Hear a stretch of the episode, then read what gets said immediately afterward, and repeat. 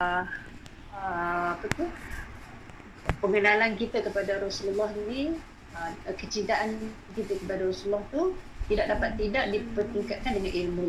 Maksudnya kita kena lagi kenal lah kan. Kalau nak kenal, kalau nak sayang kat Siti kenalah lagi kenal kat Siti kan. Maksudnya kalau kita tak kenal, kita tak boleh nak rasa sayang, tak boleh nak rasa cinta. Dan kalau kita sebut pun mungkin beruan lah, fake je aku cinta Rasulullah tapi tak tahu pun Rasulullah tu isterinya siapa, tak tahu pun Rasulullah tu sikapnya apa, Rasulullah tu suka apa dan sebagainya. Jadi saya mengucapkan terima kasih jugalah kan kepada usaha inisiatif untuk kita berbincang uh, isteri-isteri Rasulullah ni sebenarnya dengan kita mengenali isteri-isteri Rasulullah ni sebenarnya kita akan mengenali uh, Rasulullah sallallahu alaihi wasallam itu sendiri. Jadi dalam uh, apabila dengan program ni saya pun panggillah untuk membaca kan untuk mengkaji supaya dapatlah dikongsikan uh, dengan uh, kawan-kawan di apa tu di di Seremban ni. Uh, kadang-kadang bila baca baca ni sebab pun ada bila baca baca balik masya-Allah hebatnya seorang wanita yang bernama Khadijah binti Khalid. Jadi malam ni kita akan tengok uh, isteri uh, yang paling istimewa lah bagi Rasulullah sallallahu alaihi wasallam iaitu Khadijah binti Khuwailid. Semua ada buku kan? Pasal Khadijah ni. Khadijah ni uh, seorang wanita yang sangat istimewa lah di sisi Rasulullah sallallahu alaihi wasallam.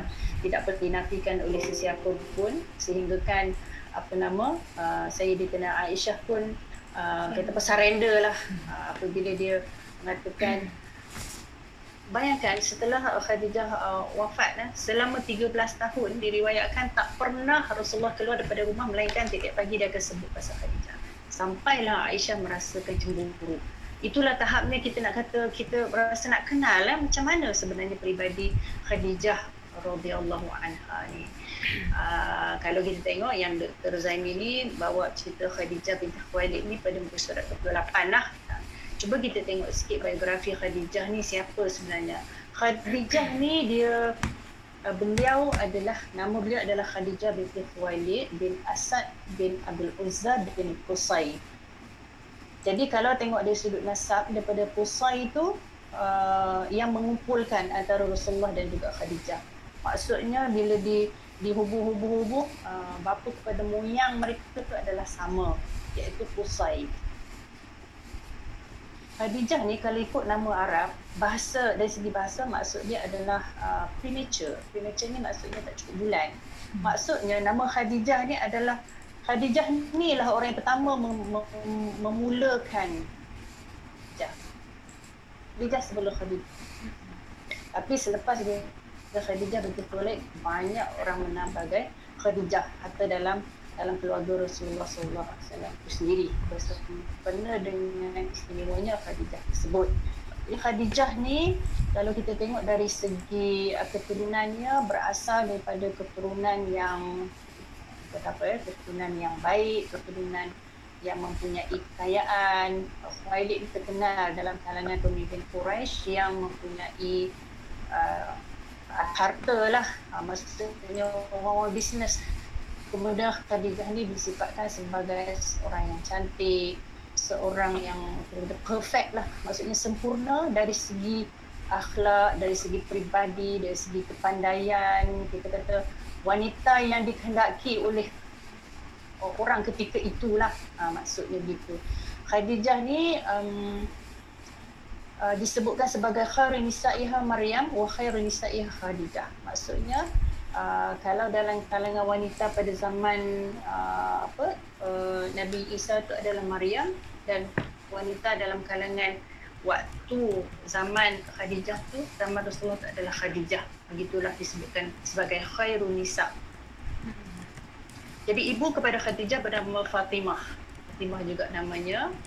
Dan Khuwailid ni dia uh, merupakan kalangan pembesar-pembesar uh, Quraisy juga yang berkawan dengan uh, pembesar-pembesar Quraisy yang lain lah Bani Asad maksudnya keluarga ni merupakan keluarga yang uh, ternama dalam kalangan uh, masyarakat Quraisy pada ketika itu jadi Khadijah ni ada beberapa individu dalam kehidupan dia tu menjadi highlight lah maksudnya yang yang ditonjolkan. Antaranya uh, Naufal lah. Naufal tu pak cik Rasulullah. So Naufal ni dengan Khuwailid dua dua beradik eh. Dua beradik lah. Jadi Khuwailid ni merupakan uh, anak yang lebih muda. Naufal tu abang. So Naufal anak dia Warakah kan. So Warakah tu dengan Khadijah sepupu. Walaupun begitu oleh kerana Naufal dengan Khuwailid tu beza umur dia pun uh, merupakan sepupu tapi Khadijah tu seolah-olah macam anak saudara dia lah maksudnya dari segi hubungan uh, umur yang yang berbeza uh, kemudian adik-adik Khadijah yang lain tu antaranya Awam adik adik-adik yang lain yang bernama Hizam uh, kemudian Khadijah ada seorang kakak yang bernama Halah jadi Halah ni yang uh, lebih kurang suara Halah tu di diibaratkan lebih kurang dengan Khadijah. Bila akan disebut dalam buku ni pun disebut uh, bila Khadijah dah meninggal, Rasulullah merindui Khadijah tu sampaikan pada waktu Halah pergi ke rumah Rasulullah bila Halah datang Rasulullah macam berlompat uh, macam apa macam oh ini Halah maksudnya sama sangat dengan dengan Khadijah. Jadi Halah ni dikahwin dengan uh, Al-As kemudian daripada itu. Jadi Khadijah pada zaman muda uh, mudanya um, beliau lahir 15 tahun sebelum Rasulullah dilahirkan pada tahun uh, 525 555 Masihi ya. Rasulullah lahir tahun 570 Masihi jadi sebelum uh, Rasulullah sebelum Khadijah berkahwin dengan Rasulullah sallallahu alaihi wasallam Khadijah pernah berkahwin dengan dua orang yang lain. Yang pertama, isteri uh, suami yang pertama beliau adalah Abu Halah namanya. Halah juga. Uh, jadi orang Arab ni dia suka ulang-ulang nama dia dalam dalam keluarga dia. Halah maksudnya anak Khadijah ada yang bernama Halah juga dan juga Hindun. Dan Hindun anak Khadijah ni adalah lelaki bukan perempuan. Dan Hindun anak Khadijah ni terkenal dengan uh, beliau uh, pandai menggambarkan ataupun beliau banyak menceritakan tentang kesempurnaan Rasulullah sallallahu alaihi wasallam. Maksudnya kalau uh, di, disebutkan dalam kitab Asy-Syama'il Al-Muhammadiyah tu uh, apa tu Hindun ni tentang uh, peribadi Rasulullah tentang uh, apa tu kesempurnaan uh, sifat-sifat yang ada pada Rasulullah. Kemudian uh, suami uh, Khadijah pertama tu Abu Halah tu meninggal Rasulullah uh, Khadijah kahwin dengan uh, suaminya yang kedua iaitu Atik bin Aid Al-Makhzumi. Uh, mereka dipunyakan seorang juga anak yang bernama Hindun uh, Hindun ni perempuan. Uh, maksudnya Hindun ni ada lelaki ada perempuan. Macam kita lah dalam, dalam masyarakat kita nama yang boleh lelaki dan perempuan. Iman ke Firdaus kan? Uh, yang dua-dua boleh boleh guna. Jadi Khadijah selepas uh, suami dia yang kedua tu uh, meninggal, gap selama 15 tahun baru berkahwin dengan Rasulullah sallallahu alaihi wasallam. Jadi sepanjang uh, selepas uh, suami yang kedua tu meninggal sehinggalah berkahwin dengan Rasulullah Khadijah uh, memperuntukkan diri dia dalam perniagaan. Jadi Khadijah ni terkenal dengan kebijaksanaan dia dalam melakukan perniagaan. Lepas tu terkenal dengan sifat dia sebagai seorang yang pemurah dikatakan Khadijah ni ada 400 orang pekerja. Maksudnya beliau sumbangan beliau dalam masyarakat sangat-sangat signifikan. Maksudnya kalau seorang tu dia kaya, dia boleh memberikan, mewujudkan peluang pekerjaan kepada orang lain itu bukan satu benda yang yang sangat-sangat kita memberi kesan lah dalam masyarakat. Uh, Khadijah memang terkenal dengan sifat dia sebagai seorang yang pemurah, orang yang baik hati, Uh, kita boleh perhatikan eh, dalam cerita apabila beliau berkahwin dengan Rasulullah bagaimana beliau bukan saja memuliakan Rasulullah sebagai seorang suami tetapi beliau memuliakan Rasulullah itu sebagai seorang Rasul sehingga kan semua yang terlibat dengan Rasulullah tu turut dimuliakan oleh uh, Khadijah itu sendiri.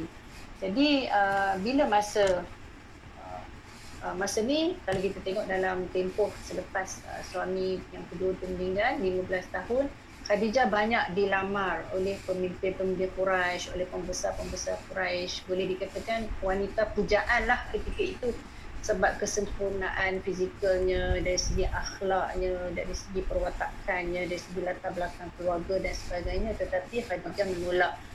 So antara yang melamar Khadijah juga adalah Abu Jahal kemudian uh, Abu Al-Hakam. Maksudnya nama-nama yang prominent ataupun nama-nama yang terkenal dalam kalangan uh, Quraisy pada ketika itu. Jadi sampailah satu ketika uh, masa Rasulullah nak Uh, membawa barang dagangan ke ke Syam eh kita pernah dengarlah cerita ni. Jadi uh, Khadijah mencari-cari siapa sebenarnya yang boleh bawa perniagaan ni pergi ke Syam. Dia kata dia ngadulah dekat apa nama dekat uh, Maisarah dia punya pembantu. Jadi Maisarah kata uh, aku ada cadangan lah um, jadi Maisarah mencadangkan Rasulullah SAW sebab Rasulullah terkenal pada masa itu dengan Al-Amin maksudnya orang yang amanah dan Khadijah ada gelaran yang lain. Satunya uh, Tahirah. Tahirah ni maksudnya suci. Kita dapat bayangkan suci tu dari segi kedudukannya yang tinggi, dari segi kepribadian dia yang mulia, dari segi akhlaknya yang baik. Itu maksudnya suci. Uh, jadi pada waktu tu hmm, uh, Khadijah tanya kenapa pula dia perlu percayakan Muhammad ni. Jadi uh, Maisarah pun uh, promote lah masalah kata Muhammad ni seorang pembela kambing dia merupakan seorang yang apa yang al-amin amanah dan berlakulah uh, Rasul uh, uh, Khadijah pun memilihlah uh, betul Nabi Muhammad untuk apa tu menguruskan uh, perniagaan ke Syam pada ketika itu dikatakan masa tu Rasulullah berjaya menguruskan sehingga uh, double ataupun sehingga dikatakan bergandalah keuntungan dan Khadijah mula uh, kata mula merasakan Muhammad ni seorang yang baiklah eh, dari segi perniagaan dan sebagainya. Kemudian balik pada tu Maisarah menceritakan lagi tentang kebaikan yang ada pada Rasulullah, sifat dia dan sebagainya. Dan berlakulah matchmaking tu. Maksudnya berlakulah macam dipropose lah, dicadangkan untuk Khadijah ni uh, melamar Rasulullah SAW. Sebelum daripada itu, uh, uh, Nafisah ni ada uh, seorang lagi apa tu yang memainkan peranan uh, dalam menemukan antara Rasulullah dan juga Khadijah ni Nafisah ni dia pergi kepada dua-dua belah pihak uh.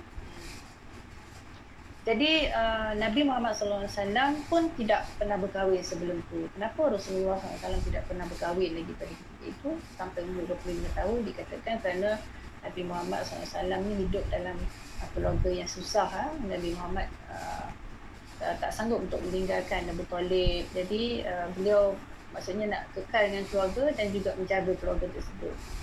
Kemudian bila dicadangkan kepada Khadijah untuk berkahwin dengan uh, uh, dengan Nabi Muhammad, Khadijah kata kenapa pula aku nak kena kahwin kan dengan Nabi Muhammad ni dengan Muhammad lah pada ketika itu sedangkan aku telah menolak banyak sangat dalam lamaran lebih daripada tiga lamaran pada itu.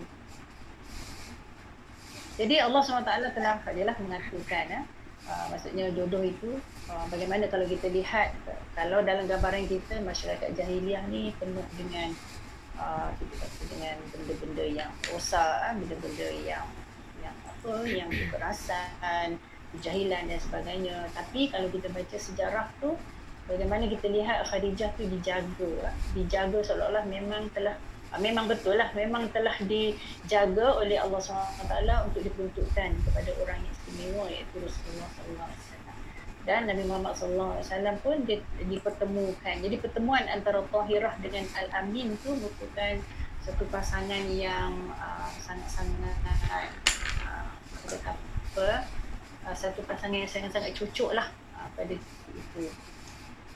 Bila Rasulullah berkahwin dengan uh, dengan Khadijah. Uh, dengan mas kahwinnya 20 uh, uh, unta muda pada ketika banyak kan 20 ekor. Bayangkan satu unta tu macam uh, dalam nilai kita sekarang mungkin dalam 10 ribu contohnya satu kali 20 jadi 20 ribu lah. Itulah uh, nilainya. Itu. Jadi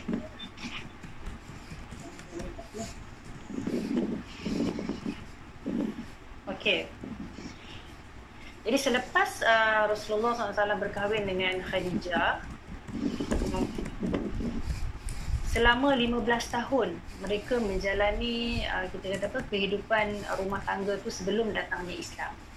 Jadi 15 tahun masa mereka hidup sebelum kedatangannya Islam tu dikatakan boleh digambarkan sebagai satu kehidupan keluarga yang sangat-sangat harmoni, sangat-sangat uh, bahagia dikurniakan dengan enam orang anak pada ketika itu Zainab, Ruqayyah, Mukasum, Fatimah, Qasim dan juga Abdullah. Uh, jadi apabila Rasulullah tu berpindah pergi ke rumah Khadijah tu antara yang kanak-kanak yang duduk juga dengan Rasulullah pada ketika itu adalah Zaid bin Al-Harisah. Zaid bin Al-Harisah ni yang mana digelar sebagai hibbu Rasulillah. Maksudnya kesayangan Rasulullah sallallahu alaihi wasallam. Zaid bin Al-Harisah ni ha, asalnya pada siapa? Dia dia sebenarnya um, seorang hamba. Dia seorang hamba yang anak saudara Khadijah ni bagi bagi pada Khadijah. Kemudian Khadijah menghadiahkan Zaid kepada Rasulullah dan telah ditukarkan menjadi anak angkat Rasulullah. Ini sebelum datangnya Islam. Ha? Dia, dia, maksudnya Zaid bin Al-Harisah tu hidup rumah dengan Rasulullah SAW dengan anak-anak Rasulullah sekali. Dan yang kedua adalah Ali. Ali bin Abi Talib pun adalah kanak-kanak yang hidup besar dengan Rasulullah SAW. Jadi sebelum datangnya Islam selama 15 tahun itu uh, belum ada Islam tetapi yang berlakunya adalah Rasulullah memang tak pernah menyembah berhala begitu juga Khadijah Khadijah ni terkenal dengan apa nama terkenal dengan uh, masa tu dipanggil uh, agama Hanafi. Maksud agama Hanafi ni agama yang diwarisi daripada Nabi Ibrahim. Uh, iaitu kita faham adalah dari segi tauhid. Tauhid itu maksudnya mengesakan Allah uh, tidak menyembah selain daripada Allah Subhanahu Wa Taala. Pernah sekali saja berlaku pertikaian apabila Khadijah minta Rasulullah pergi hadir ke majlis bersama apa saudara mara dia yang mana ada upacara penyembahan Lata dan Uzza kan. Kemudian Rasulullah kata Rasulullah berkeraslah dia kata um, uh, maksudnya beginilah uh, aku tidak akan pernah menyembah uh, berhala. Kemudian uh, Khadijah pun kata tak apa jangan jangan dibesarkan uh, ahli keluarga ni tinggallah khalli al-lat wal uzza maksudnya macam itulah jadi uh, apa yang nak digambarkan eh, dalam 15 tahun sebelum datangnya Islam itu Rasulullah SAW ni telah mencapai kita kata satu tahap yang kebahagiaan lah dalam kehidupan seorang manusia tu. Jadi kita dapat tengok waktu itu Rasulullah ni telah di telah uh, menjadi seorang figura yang dihormati dalam masyarakat dari segi akhlak dia, kemudian dari segi kekeluargaan dia, dari segi kepimpinan dia terhadap keluarga dengan anak-anaknya, dengan isterinya, kemudian dari segi kehidupan dalam masyarakat. Jadi sehinggalah datangnya peristiwa turunnya, turunnya wahyu. Jadi seolah-olah Allah Ta'ala telah menyediakan satu suasana, telah menyediakan satu kita kata satu platform yang kukuh lah sebelum datangnya wahyu. Jadi apabila datangnya wahyu tu, kita nampak peranan yang dimainkan oleh Khadijah tu, uh, kita kata beyond expectation, maksudnya menjangkaui, uh, kita kata menjangkaui, apa kita kata expectation? Hmm, harapan lah, menjangkaui harapan uh, Rasulullah SAW itu sendiri. Sebab itulah Rasulullah sangat-sangat sayang, Rasulullah sangat-sangat cintakan kepada Khadijah tersebut. Jadi kalau kita baca cerita ni sangat-sangatlah menarik sebabnya kita seolah-olah dapat uh, dapat apa ya maksudnya kita dapat membayangkan ataupun kita dapat merasakan yang yang kita nak kenal tu Rasulullah tetapi yang menjadi hardcore kepada Rasulullah tu sendiri adalah Khadijah. Jadi kalau kita tengok sikit ha, apabila datangnya wahyu yang pertama peranan Khadijah, Khadijah ni memang besar lah kita memang baca daripada kita sekolah rendah lagi ha. Jadi uh, di ambang uh, datangnya Islam tu Rasulullah ni telah diberikan kita kata diberikan mimpi, diberikan keinginan untuk berkeluar. Jadi Rasulullah pun banyak menyendiri, Rasulullah banyak pergi ke Gua Hira untuk uh, beruzlah kan pada itu dan masa tu Khadijah uh, menghadapi kita kata tohpahan ataupun menghadapi kata-kata lah uh, maksudnya bukan sekarang saja ada netizen. Pada zaman Rasulullah sallallahu alaihi wasallam pun ada manusia yang suka komen suka berkata-kata. Tambahlah pula Khadijah ni merupakan orang yang terkenal. Kita kata orang kalau kita sekarang kita kata famous lah. Uh, sama ada selebriti ha selebriti tu ada yang tepat lah nak sebut. Jadi semua orang akan melihat pada uh, perkembangan yang berlaku pada keluarga yang istimewa ni. Keluarga yang ialah keluarga yang bahagia keluarga yang kaya pada itu jadi apabila Rasulullah selalu pergi ke Gua Hira eh, masyarakat pada ketika itu uh, mula mempersoalkan kenapa Khadijah? Kenapa apa yang jadi pada suami kamu? Apa yang berlaku? Bergaduh ke dan sebagainya? Rasulullah pergi uh, ke Gua kerana sebulan baru balik eh bukan pergi sehari bukan pergi dua hari pergi lama. Tapi apa yang Khadijah buat adalah sesuatu yang bukan calang-calang isteri buat. Ha, maksudnya dia tak ada marah dia tak ada komplain dia tak ada mengiyakan apa yang orang kata tetapi beliau apa yang dilakukan oleh Khadijah beliau sendiri pergi naik ke Gua Hira tu menghantar makanan maksudnya uh, sokongan yang betul-betul kita kata tak perlu tanya dah. Ha, sokongan sebulat-bulatnya yang diberikan oleh seorang isteri uh, kepada Rasulullah pada ketika itu. Jadi Khadijah masa tu umur dia sudah 55 tahun kan. So kalau 55 tahun, macam mana keadaan fizikal?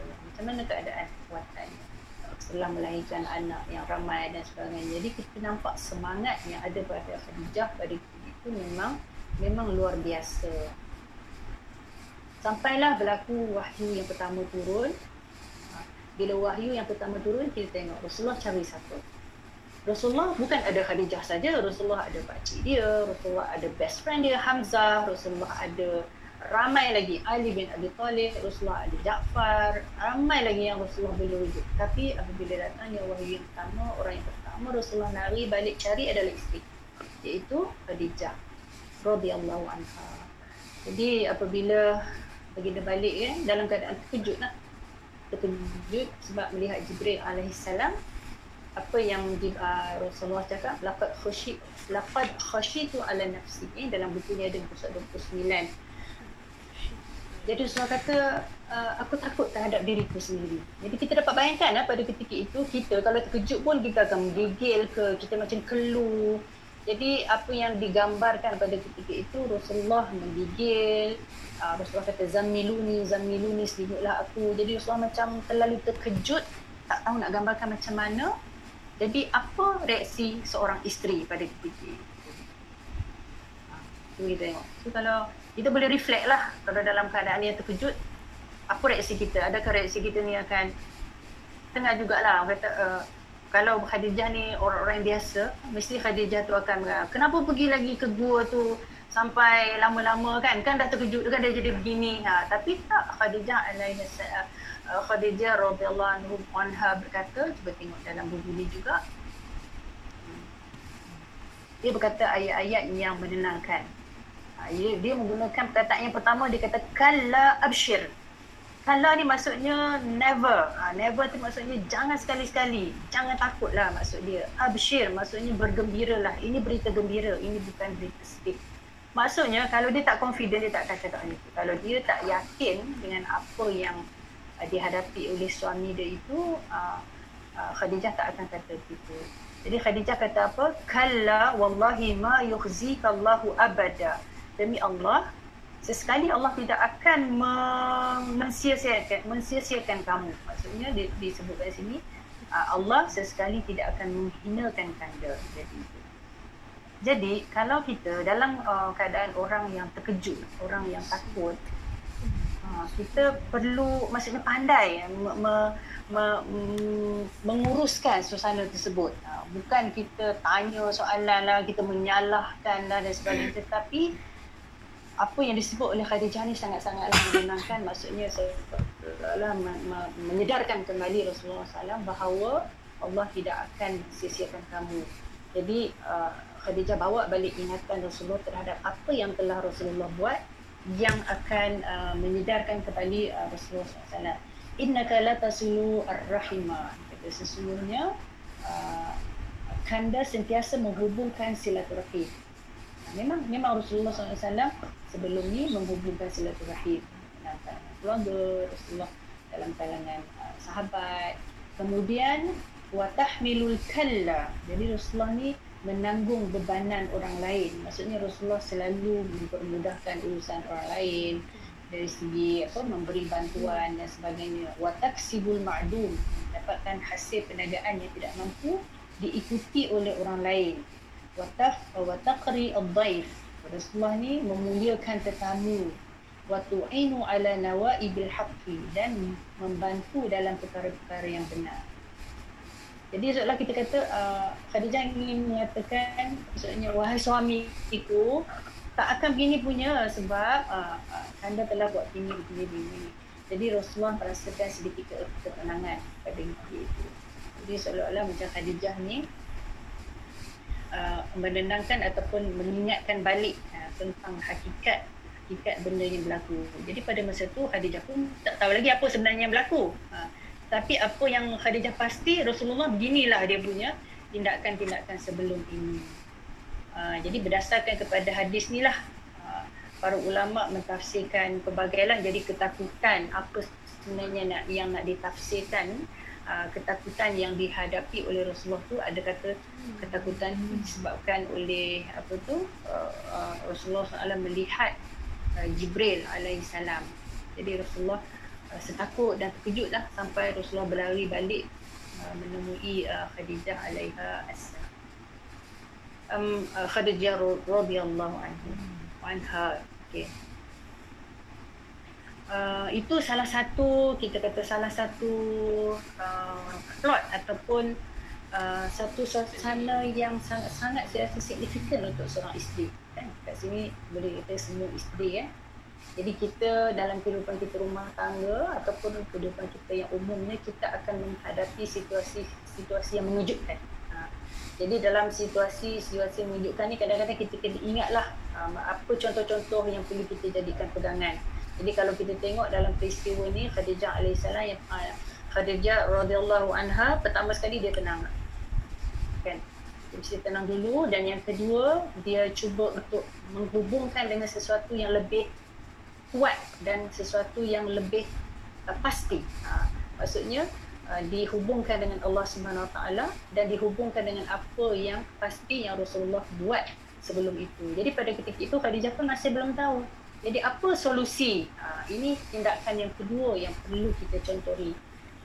Jadi sentiasa kreatif, uh, sentiasa memikirkan solusi. Jadi pemikiran solution centered ni penting. Sama ada kita kapasiti sebagai seorang isteri ke, sebagai seorang pekerja ke, sebagai seorang uh, ahli dalam keluarga ke ahli dalam masyarakat dalam jumpa masalah kita mesti cari solusi kadang-kadang kita ni sibuk membincangkan masalah tak fikir pun dalam penyelesaian jadi sebenarnya dalam apa-apa masalah yang diberikan oleh Allah SWT Allah Taala nak kita berusaha untuk mencari penyelesaian jadi kembali kepada cerita Khadijah tadi apa penyelesaian yang Khadijah cadangkan ialah marilah kita berjumpa dengan sepupunya iaitu yang bernama Waraqah bin Naufal. Jadi kenapa pergi jumpa Waraqah bin Naufal? Kerana Waraqah bin Naufal ni terkenal dengan uh, uh, pengamal kepada ajaran Ibrahimiyah. Maksudnya terkenal dengan tauhid. Waraqah bin Naufal ni tak pernah menyembah berhala. Jadi uh, Khadijah pun bawa lah berjumpa dengan uh, Waraqah bin Naufal pada ketika itu Waraqah bin Naufal pun dah tua waktu tu kan bagaimana saya sebut tadi tu walaupun mereka sepupu tapi lebih pada tahap pakcik lah uh, dengan Waraqah bin Naufal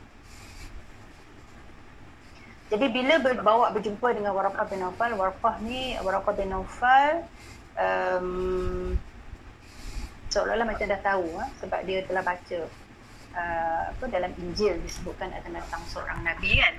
Jadi masa tu kalau boleh saya petik sikit dalam muka surat 32 tu uh, Waraqah bin Nawfal merupakan seorang Arab jahiliah yang memeluk agama Nasrani iaitu agama yang paling hampir dengan kebenaran pada waktu itu uh, yang asalnya dibawa oleh Nabi Isa dan dilahirkan sekitar 600 tahun sebelum itu dan uh, agama yang berdasarkan kepada kitab suci iaitu Injil. Okey, uh, dulu warakahnya, uh, warakah ni tidak pernah uh, menyembah selain daripada Allah SWT sebab itu kita kata warakah ni mempunyai tauhid lah. Mempunyai. Jadi apabila berjumpa dengan bapa saudara dia, uh, anak kepada bapa saudara sorry ya, maksudnya sepupu lah. Apabila berjumpa dengan sepupu tu, Rasulullah pun menceritakanlah apa yang dialami kepada warakah uh, oleh kerana Waraqah ni telah mendalami kitab-kitab yang terdahulu jadi Waraqah pun tak pelik lah apa yang berlaku pada kepada um, kepada Rasulullah sallallahu alaihi wasallam. Dan Waraqah berkata itulah namus. Namus ni malaikat yang membawa wahyu maksudnya apa yang kamu jumpa apa yang kamu terkejut sangat tu adalah Jibril lah yang membawa wahyu jadi Warakah kata alangkah baiknya kalau aku masih muda dan alangkah baiknya kalau aku masih hidup ketika kaummu mengusirmu. Jadi masa tu Warakah bin Affan telah memberikan kita kata uh, hint lah, telah memberikan teaser apa yang berlaku dalam apa yang akan berlaku, apa yang dihadapi oleh Rasulullah sallallahu alaihi wasallam. Jadi pada masa inilah kita kita akan nampak bagaimana peranan Khadijah, bagaimana kita kata kasih sayang Rasulullah sallallahu alaihi wasallam terhadap Khadijah tu uh, tidak akan ada tolak bandingnya lagi.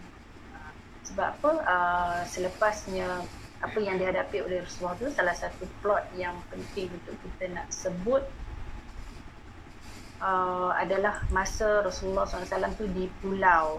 Uh, jadi waktu di pulau tu Khadijah sebenarnya bukan dia ada dua tribe kan ataupun dua uh, dua kabilah uh, yang uh, memulau Rasulullah dan mula memeluk Islam pada itu iaitu Banu Hashim dan juga Banu Khalid.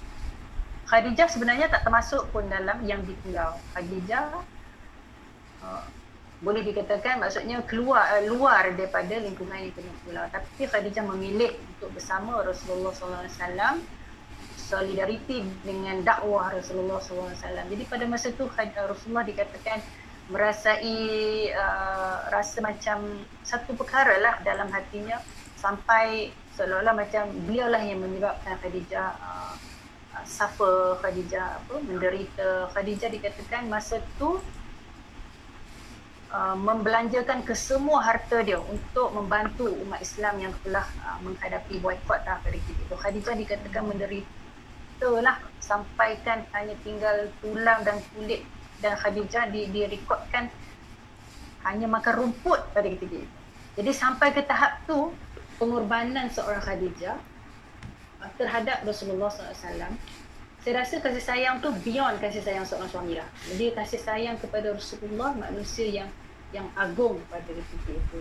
Sehingga kan uh, para ulama mengatakan kalau kita nak uh, me, nak menggambarkan bagaimana tanggungjawab kita uh, untuk mencintai Rasulullah tu tengoklah kepada apa yang telah dilakukan oleh Khadijah. Maksudnya pengorbanan dari segi kasih sayangnya, pengorbanan dari segi pendidikan yang tinggi, pengorbanan dari segi harta benda, pengorbanan dari segi kesenangan, semuanya diketepikan hanya untuk menyokong ataupun untuk uh, mengiyakan apa yang uh, dibawa oleh Rasulullah sallallahu alaihi wasallam. Jadi sambung balik cerita uh, kenapa Khadijah uh, apa tu menjadi wanita yang yang istimewa tu adalah yang pertama tu kerana Khadijah dah orang yang pertama mengiyakan terus uh, Khadijah merupakan orang yang pertama yang mengiyakan uh, apa yang dihadapi oleh Rasulullah SAW pada peristiwa tadi tu peristiwa wahyu yang pertama tu. Jadi uh, Khadijah merupakan orang yang uh, apa orang yang mengiyakan membenarkan Rasulullah ketika beliau di uh, di dinafikan. Uh, gitu. Dan beliau uh, Khadijah lah orang yang uh, menyukai menyintai Rasulullah tu pada ketika Rasulullah ni di pulau Rasulullah dibenci oleh masyarakat Quraisy. Uh, pada ketika itu. Maksudnya uh, kesusahan tu jadi 15 tahun yang pertama perkahwinan tu adalah kita kata boleh katakan kesenangan eh. Allah Taala berikan waktu untuk mereka menikmati hidup sebuah keluarga tersebut. Dan selepas daripada itu uh, berlakulah ujian jadi apa yang dapat kita perhatikan lah, ataupun dapat kita petik lah pengajaran maksudnya dalam kehidupan ni kita perlu sentiasa bersedia lah dalam kehidupan Rasulullah adalah 15 tahun yang pertama kan. Tapi dalam kehidupan kita mungkin kita perlu bersedia setiap hari lah uh, untuk mewujudkan kita kata foundation ataupun kita kata asas yang kuat dalam hubungan kekeluargaan tu supaya kita boleh menghadapi ujian ataupun boleh menghadapi apa-apa juga cabaran uh, dalam sama ada dalam kekeluargaan ataupun dalam bentuk material ataupun bentuk yang kita tidak nampak sekalipun. Jadi istimewanya Khadijah ni sentiasa disebut-sebut oleh Rasulullah SAW walaupun setelah terutamanya setelah uh, Khadijah tu meninggal. Dan satu uh, hadis yang Rasulullah berkata tu menggambarkan betapa besarnya kita kata penghargaan Rasulullah terhadap Khadijah. Bila Rasulullah kata, "Inni qad ruziqtu hubbaha." saya telah dikurniakan tapi sesungguhnya aku telah dikurniakan perasaan cinta terhadap Khadijah. Maksudnya Rasulullah kata ruzik tu, ruzik tu maksudnya aku dikurniakan. Rasulullah tak kata uh, sesungguhnya Allah mengurniakan kepada aku. Jadi Allah mengurniakan kepada aku tu uh, berbentuk macam straightforward lah. Maksudnya uh, Allah bagi pada aku. Tapi ruzik tu seolah-olah ada excitement di situ. Maksudnya seolah-olah diberikan daripada mana? Ha, maksudnya macam itu Rasulullah macam teruja dengan kecintaan ataupun kita kata kasih sayang kepada ha, Khadijah alaihissalam begitu jugalah maksud dia bukan sahaja daripada Khadijah tetapi dari di Rasulullah SAW itu sendiri jadi apa yang yang yang kita bincangkan tu uh, boleh uh, menggambarkanlah bagaimana uh, logik lah ha, logik lah kenapa Rasulullah sangat-sangat memuji sangat-sangat mengingat uh, uh, Khadijah. Jadi uh, Khadijah meninggal pada umur 65 tahun disebabkan oleh uh, masa boykot tu lah, masa uh, pemulawan tersebut Khadijah sakit uh, sebab keadaan dia uh, pula yang keadaan tak cukup makan dan sebagainya. Rasulullah sendiri yang me, me, mengebumikan. Masa itu tak ada lagi lah mandikan jenazah dan sebagainya sebab belum ada syariat Islam tu. Rasulullah tu sendiri yang menyambut jasad Khadijah dan memasukkan ke dalam kubur jadi kita boleh bayangkan lah, macam mana perasaan kesedihan yang ada pada Rasulullah pada ketika itu. Dan tahun uh, kematian Khadijah tu disebut sebagai Amul Huzni kesedihan tahun kesedihan. Sebab sama juga tahun dengan uh, kembalinya ke rahmatullah Datuk Rasulullah SAW jadi bila kita baca ni sedih lah ha? kita baca sedih kita baca apa hebatnya uh, manusia yang bernama Khadijah ni peranan dia terhadap Rasulullah SAW jadi selepas uh, Khadijah uh, meninggal Nabi Muhammad tidak uh, tidak berkahwin dengan orang lain lagi. Uh, lamalah maksudnya mengambil waktu uh, untuk uh, berkahwin dengan orang lain. Jadi sepanjang Rasulullah berkahwin dengan Khadijah Rasulullah tidak berkahwin dengan orang lain uh, pada ketika itu. Kalau saya nak sebut lagi sedikit uh, berkenaan dengan um, Khadijah yang selalu disebut oleh Nabi tu surat 40 tu dalam buku tu uh, boleh tengok surat 40 ma'iztu ala ahadin min azwajin nabi sallallahu alaihi wasallam ma'iztu ala khadijah. Jadi Aisyah kata aku tak pernah rasa cemburu kepada isteri-isteri Rasulullah yang lain melainkan kepada Khadijah walaupun aku tak pernah jumpa wa ma bi an akuna adrakat adraktuha jadi tak pernah tahu pun, tak pernah kenal pun sebab lama kan. Hmm. Kalau dulu, kalau sekarang boleh tak gambar sebagainya kan ada. Hanya Rasulullah yang menggambarkan, yang menceritakan setiap hari. Dikatakan 13 tahun selepas itu setiap hari Rasulullah akan sebut dan apa saja yang berkaitan dengan Khadijah Rasulullah sangat-sangat sensitif. Dan perhatian katakan Rasulullah kalau sembelih kambing dan sebagainya ada daging itu akan diberikan kepada kepada kawan-kawan Khadijah. Ha, sehingga kan pada satu hari ada tetamu dan saya habiskan hadis dulu. Lepas tu wa madzaka illa likathrati dzikri Rasulillah dan uh, cemburu tu bukan hanya sebab apa pun ia hanya disebabkan Rasulullah banyak menyebut beliau. Dan sesungguhnya beliau sering menyembelih kambing lalu mencari-cari rakan perempuan kesayangan Khadijah inilah saya sebut ni untuk memberikan bahagian-bahagian sembelihan tersebut kepada mereka. Dan Khadijah pun ketika beliau masih hidup apa-apa sahaja maksudnya siapa-siapa sahaja yang pernah berkhidmat kepada Rasulullah SAW akan diberikan perhatian akan diberikan kebajikan yang baik pernah sekali Rasulullah Khadijah bertemu dengan Halimatus Sa'diyah yang menjadi ibu susuan kepada Rasulullah beliau telah memberikan sebanyak 20 uh, ekor uh, kambing sebagai penghargaan kepada orang yang pernah menjaga Rasulullah dan pernah memberikan susu kepada Rasulullah SAW. Jadi perbuatan memuliakan orang-orang lain di sekeliling Maksudnya Khadijah memuliakan orang-orang lain di sekeliling Rasulullah dan Rasulullah pun memuliakan orang-orang lain di sekeliling uh, Khadijah tu adalah uh, kita kata message ataupun adalah lambang lah uh, kepada kasih sayang yang yang tidak berbelah bahagi tersebut. Dan benda ni pun menjadi sunnah sekarang kan? So kalau contohnya kalau ibu apa kita dah meninggal kita menghubungkan silaturahim lah dengan kawan-kawan dan saudara mara dan sebagainya. Jadi uh, Aisyah juga pernah bercerita uh, dalam uh, ini lah dalam uh, muka surat 41 uh, istazanat Halah bintu Khuwailid ni Halah ni yang saya sebut tadi tu kakak kepada uh, Khadijah. Halah bintu Khuwailid ukhtu Khadijah ala Rasulillah fa'arafa istizan Khadijah. Jadi seolah-olah suara tu macam Khadijah nak masuk ke rumah. Jadi farta alidal Rasulullah macam terperanjat ataupun bangun dengan cepatlah faqala Allahumma hala ya Allah halah rupanya. Macam tu lah. Ha, maksudnya dia cakap, oh bukan Khadijah. Ni halah rupanya. Maksudnya excited Rasulullah. Sebab mengenangkan kepada Khadijah tu. Qalat fa'iztu faqultu ma tazkuru min ajuzin min aji ajaiz Quraisy. Jadi, aku ni Aisyah kata berasa cemburu. Ni Rasulullah pula uh, Aisyah uh, lalu berkata, apalah kanda asyik ingatkan perempuan Quraisy yang tua? Merah gusinya kerana tiada gigi, kerana terlalu tua dan sudah lama meninggal itu. Jadi Allah sudah menggantikannya kepada kanda dengan orang lebih baik daripada dia. So Aisyah kata aku ada lebih lagi muda daripada daripada uh, Khadijah tersebut. Jadi berdasarkan kepada ini terselahlah bahawa Aisyah sangat-sangat cemburu dengan dengan Khadijah walaupun tidak tidak pernah bertemu. Benda apa yang Rasulullah jawab? Dia menyebabkan uh, uh, inilah balasan tadi saya sebutlah tapi bukan secara harfin biharfin. Jadi cemburu Aisyah tu uh, Rasulullah menjawab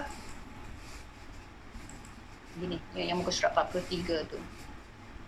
Rasulullah membalas ucapan Aisyah dengan menyatakan sifat-sifat Khadijah uh, sifat-sifat Khadijah itu adalah uh, seperti itu dan ini telah. Maksudnya uh, Khadijah lah orang yang ada ketika Rasulullah susah. Khadijah lah yang membenarkan ketika orang menafikan. Khadijah lah yang menenangkan ketika bagi dia takut. Dan semua itu dan semenjak daripada itu uh, Aisyah tak lagi komplain. Maksudnya Aisyah tak lagi menyatakan kecemburuan dia sebab memang tidak ada tandingan lagi apa yang dilakukan oleh oleh Khadijah tersebut. Okey. Jadi Khadijah ni uh, bukan sahaja kita kata apa mulia dalam kalangan uh, kaum Quraisy pada ketika itu, bukan saja mulia dalam kalangan umat Islam pada ketika itu dan Khadijah ni adalah orang yang dijamin syurga. Sebagaimana yang disebut dalam um, surat 46 uh, ata Jibril uh, ata Jibrilu an-nabiy faqala ya Rasulullah hadhihi Khadijah. Jadi Jibril datang kepada Nabi lalu berkata, Wahai Rasulullah, Khadijah akan datang membawa bekas berisi kuah atau makanan atau minuman. Uh, qad atat sama'aha ina'un. Ina'un ni maksudnya bekas lah. Fihi idamun atau ta'amun atau syarabun. Dalam dia ada makanan ataupun minuman. Fa'idha hiya atatka faqra' alaiha assalam. Jadi, um, maka jika dia tiba sampaikanlah kepadanya salam daripada Tuhannya. Jadi Allah Taala menyampaikan salam kepada Khadijah. Uh, wa bashirha bi baitin fil jannah. Berikan khabar baik berita gembira kepadanya bahawa beliau ada sebuah rumah di syurga daripada mutiara min qasbin la sakhabin yang tidak ada hiruk pikuk di dalamnya dan juga tidak ada kelitihan.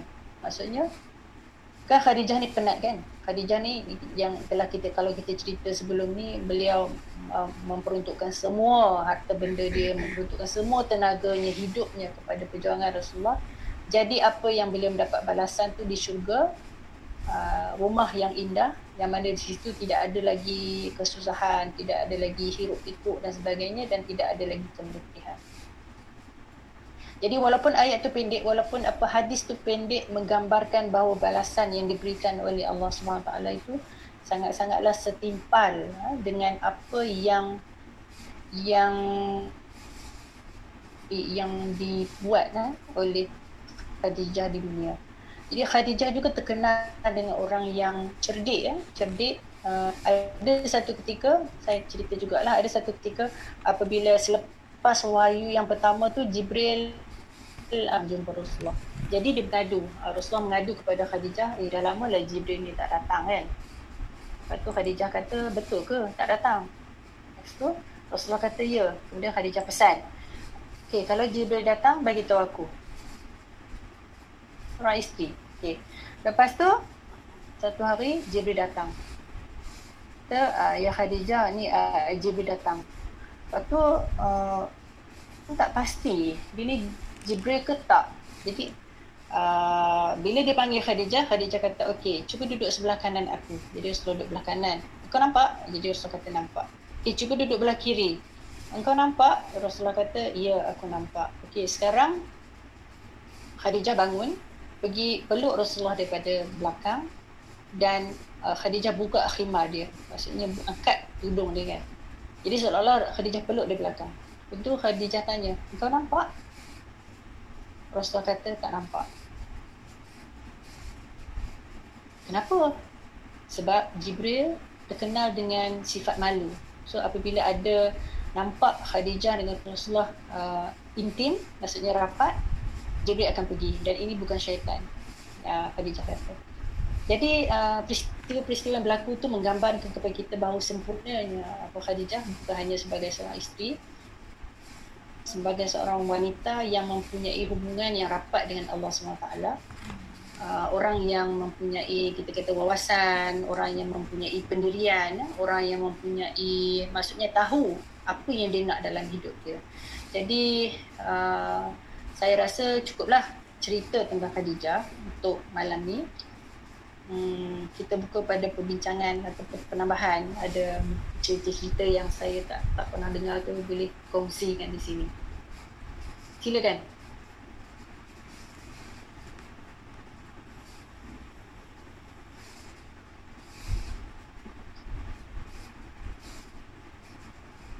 Kak Siti takkan ada cerita.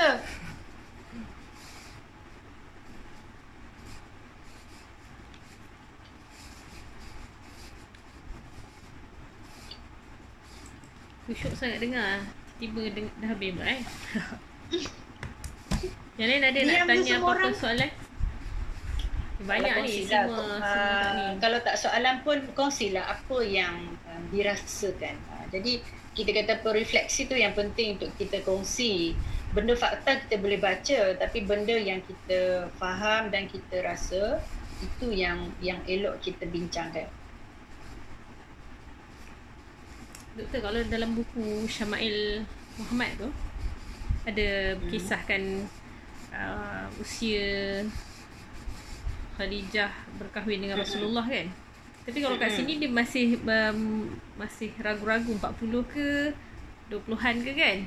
Tapi macam mana pula dengan yang dua kali perkahwinan dia? Dua kali perkahwinan dia tu dia ada anak kan dan dan dua-dua tu meninggal kan bukannya sebab bercerai ke kan?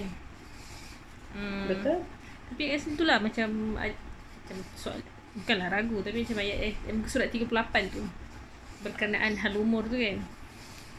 Biasa okay. kalau dari dari macam saya kecil pun memang memang tahu lah dia dengar 40 lah kan 40-an lah dan 45 macam tu dan umur Nabi dalam sekitar awal 20-an kan sebab Nabi mm. apa Nima Wahyu tu umur 25 kan macam kalau jarak-jarak dia tu takkanlah dengan 2 tahun uh, uh, Nabi terima wahyu umur Nabi berkahwin dengan Khadijah masa tu umurnya 25 kan? Hmm. Hmm.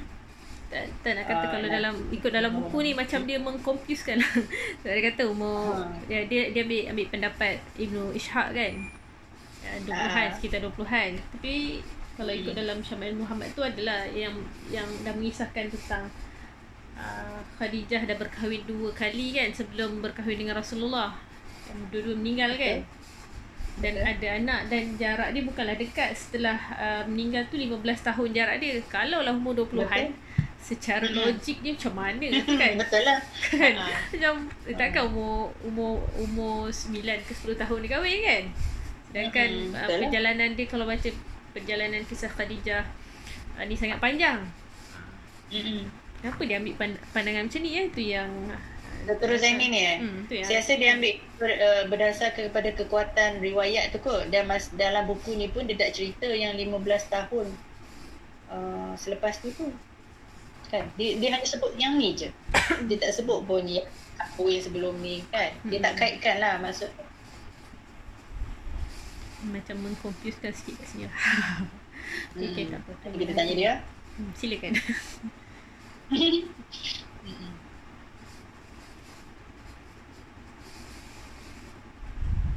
Okay, mungkin yang lain ada pandangan ke atau apa yang nak dikongsikan? Sila-sila. Kak Wani ke, Kak Ita. Ha, yang lain siapa? Kak Iza ada kan? Kak Umi. Sila, sila. Diam.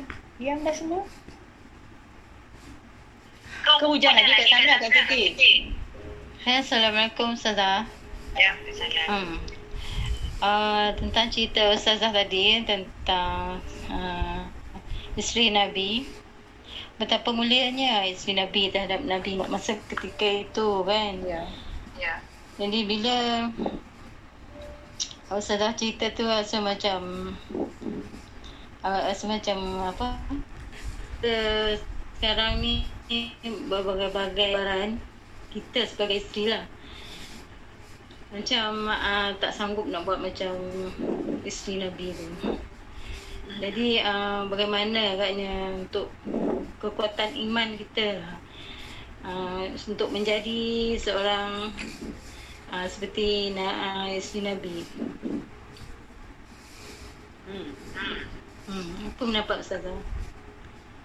Saya cuba jawab lah ya. Tak salah sempurna jawapan saya tu. Tapi bolehlah sikit tu apa yang kenapa dia apa, ada, ada echo dia melantun balik suara. Hmm, okey dah. Apa okey.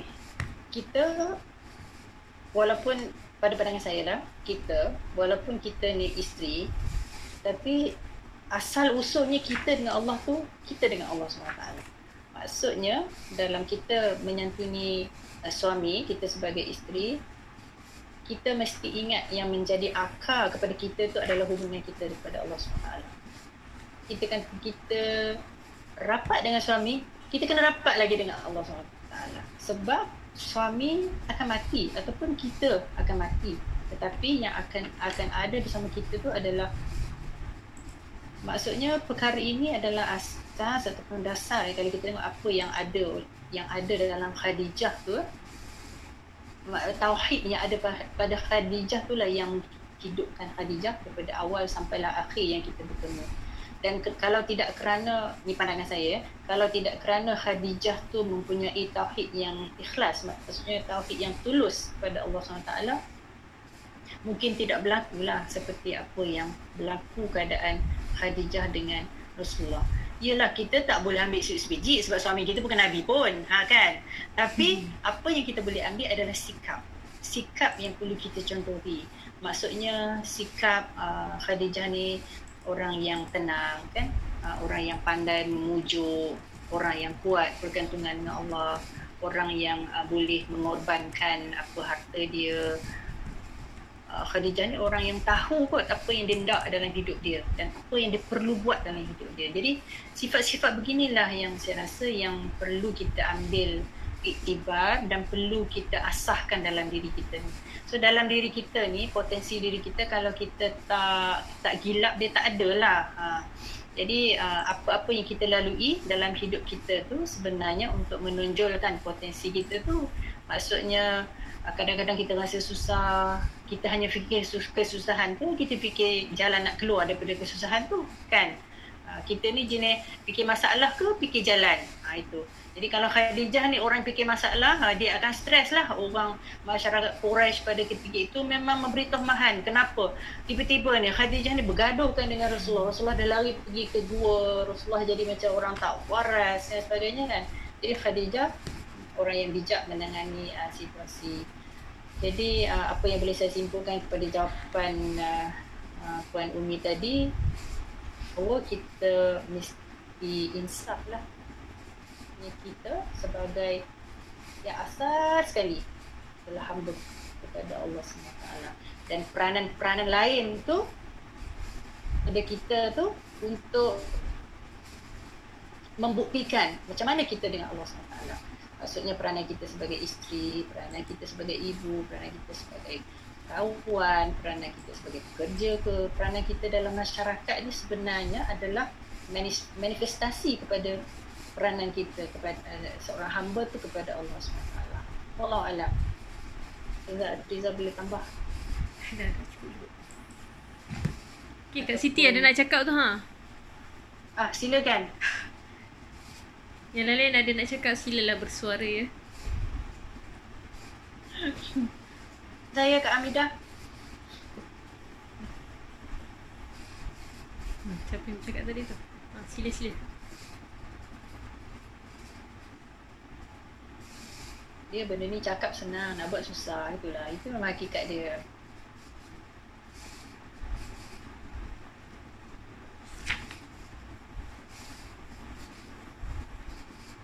Takkan tak ada yang nak bercakap lagi ni.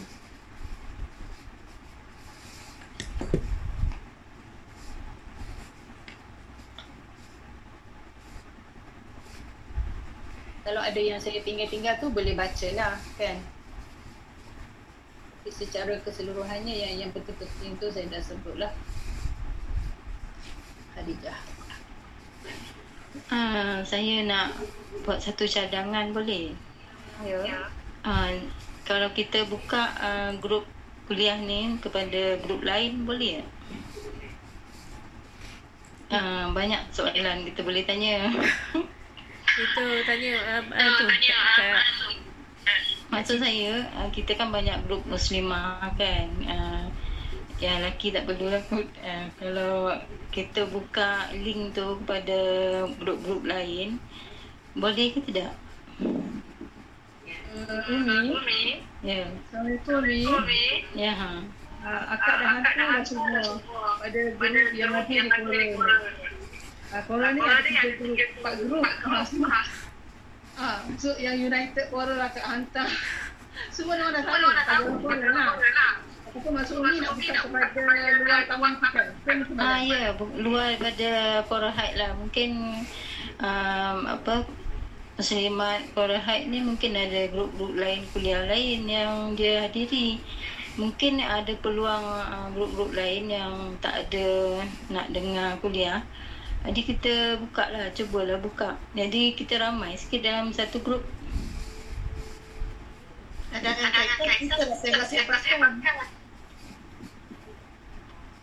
Supaya ikut. Jadi kita sebar. Tak maksud saya uh, bukan uh, link yang kita ada sekarang ni kita sebarkan lah. Uh, maksudnya sebar ke grup lain lah. Dia join boleh join lah uh, kuliah kita malam ni kan. Saya ada pengajar. Uh, kita tanya, kita tanya pendapat doktor lah dalam hal ni.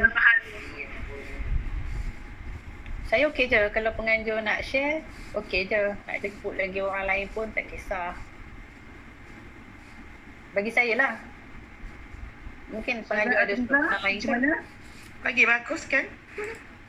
ikut kat Siti lah. Saya okey je insyaAllah.